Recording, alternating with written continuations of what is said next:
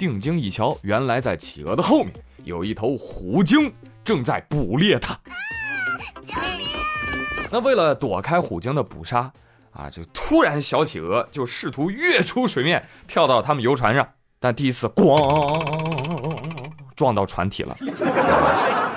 但是这只企鹅它没有放弃啊，它再次尝试一跃，哇！这次成功的跳上了游船，船上的人是爆发出了欢呼啊！企鹅一上船就有点懵，哎呦，这都什么玩意儿？企鹅说：“哎，那我问一句，你你们有谁充 Q 币？绿钻、黄钻、红钻，考不考虑？”哎呀妈，那我先走了。啊 哎，这个企鹅在躲开追捕之后，又从船上跳下，回到了海中。拜拜。其实要说企鹅这个家伙呢，不止一次被人拍到躲避天敌，跳上船，非常的聪明。来，大家转发这只企鹅，你考研四六级找工作，那就能成功上岸。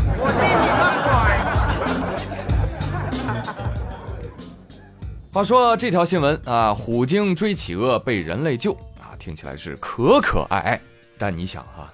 如果是鲨鱼追企鹅被人类救，那就是另外一个故事了。鲨鱼说：“本来呀，我就想吃个零食，哎呀，没想到给我上个拼盘啊！” 有朋友说：“哎，虎鲸啊，其实很聪明的。这只企鹅可能是虎鲸送给人类的礼物，就像那个人类在路边看到流浪狗，会扔给他一块馒头一样。” 哈哈，哎，说不定虎鲸想跟人类交朋友呢。你走开。真实的虎鲸是什么样的？你知道吗？虎鲸虽然看起来黑白配色，很像海中大熊猫，就特别的可爱，对吧？但是我告诉你，真正的虎鲸，它非常的凶残，异常的凶残啊！而且它以折磨猎物为乐。你别看他们平时啊。三五成群的一起捕猎，但我跟你说，它叫声当中超过百分之七十是在骂对方，啊，所以说虎鲸啊，并不是个什么好东西啊。由此呢，虎鲸在海里那也是树敌无数。你比方说，去年就有一张座头鲸殴打虎鲸的照片在网上流传啊，那照片当中有一头座头鲸左旗那化身升龙拳，就把一头虎鲸锤向空中啊，干得漂亮。当然了，听说照片是 P 的，但是事儿是真事儿。野生座头鲸有殴打虎鲸的习惯啊，甚至有座头鲸听到八公里以外虎鲸叫了一声，座头鲸立马精神了，走，赶紧走，揍虎鲸去，游八公里去揍他一顿。垃圾虎鲸，你有种别跑！啊，然后扬长而去。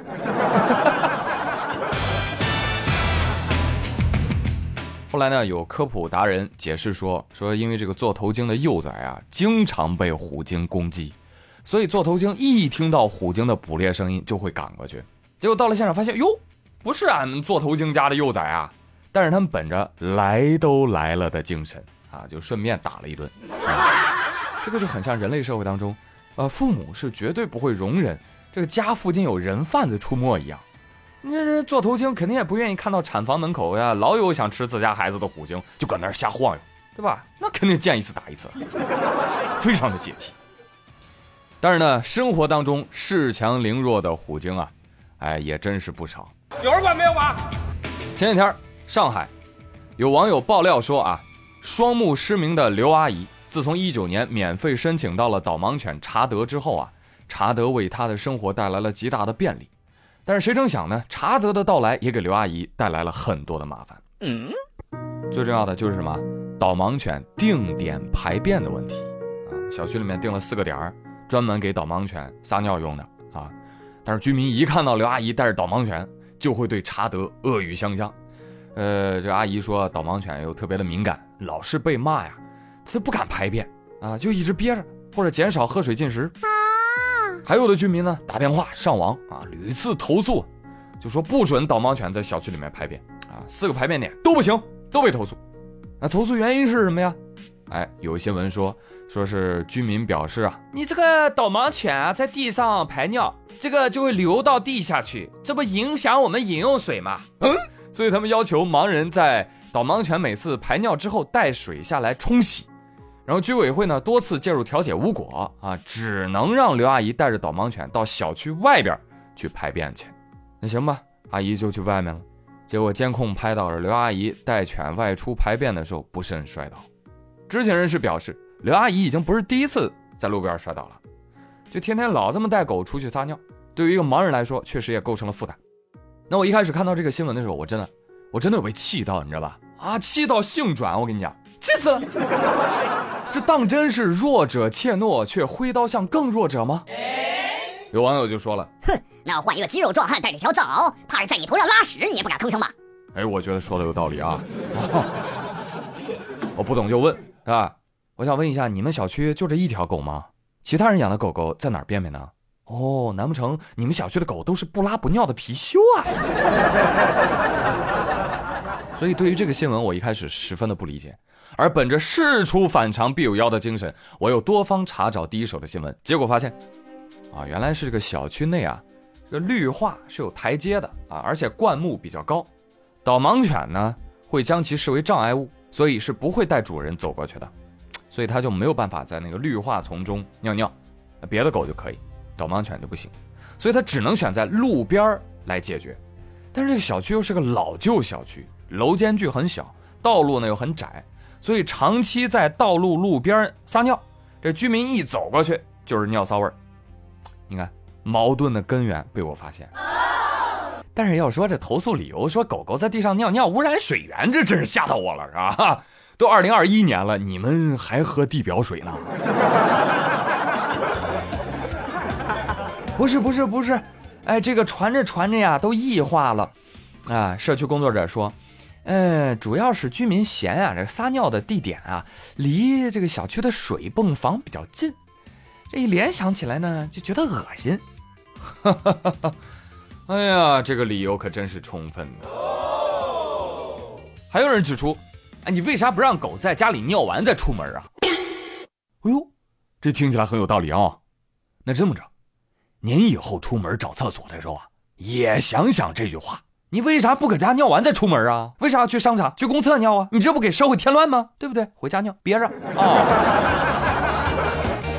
而从专业的角度来看，如果让工作犬养成在室内排便的习惯，他们有可能会误解，因为工作犬会经常出入一些公共场所，它一旦到了商场啊、写字楼这样的地方，他认为到了室内也可以排便。所以容易造成混淆哦，你知道吧？所以所以就隔行如隔山，不懂啊，不懂就容易用自己的那个角度去揣测，你知道吧？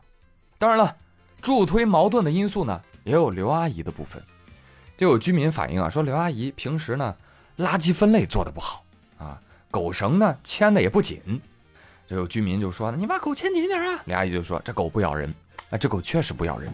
然后还有呢，就是刘阿姨不愿意带瓶自来水下来冲狗尿，所以就综合起来很多的原因嘛。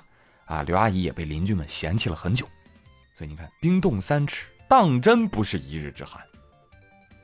但是说句实话啊，小区居民那作为健全的人，没有对残疾人朋友释放出足够的理解与善意，是吧？用对待普通人的标准去对待残疾人，这本来对他们就是不公平的。对呀。而社区和物业呢，没有对残疾人做出有效的关心和切实的帮助，其实还是要承担最大责任的。不信你看，舆论搞大了，这多方啊，哎，终于喵的能坐下来好好商谈了。最后确定为刘阿姨在小区内开辟一块无障碍场地，来满足导盲犬的日常排泄需求。物业公司也表示了，之后啊，将会安排保洁人员。定时定点冲洗，把对其他居民的影响程度也降到最低。这不就完事儿了吗？对不对？这个有很难吗？这才想起来，早干嘛去了你？就大家平时啊，一问你说你愿意帮助他们吗？愿意。真遇到困难的时候怎么关爱呢？不知道。那你帮忙想想办法呀，太麻烦。所以社区的制度、残疾人的保障制度里面应该补上的部分。不应该让当事双方来决力，不然受伤的那一定是弱势的那一方啊。未来简史当中呢，有一句话啊，分享给大家啊，就是人类要合作，就不能只有问题，而是需要有坚定的答案。我们的世界和社会运行呢，并不是一场你死我活的零和游戏。那你说，大家都好不容易进化出了大脑，是吧？是不是可以多用一用啊？想一想双赢的办法。毕竟普通人也可能会有上上智。那么好不容易进化出来的共情，可不可以多用一用，多做一做暖心的举动？毕竟残疾人的生存空间不应该被挤压到下下层。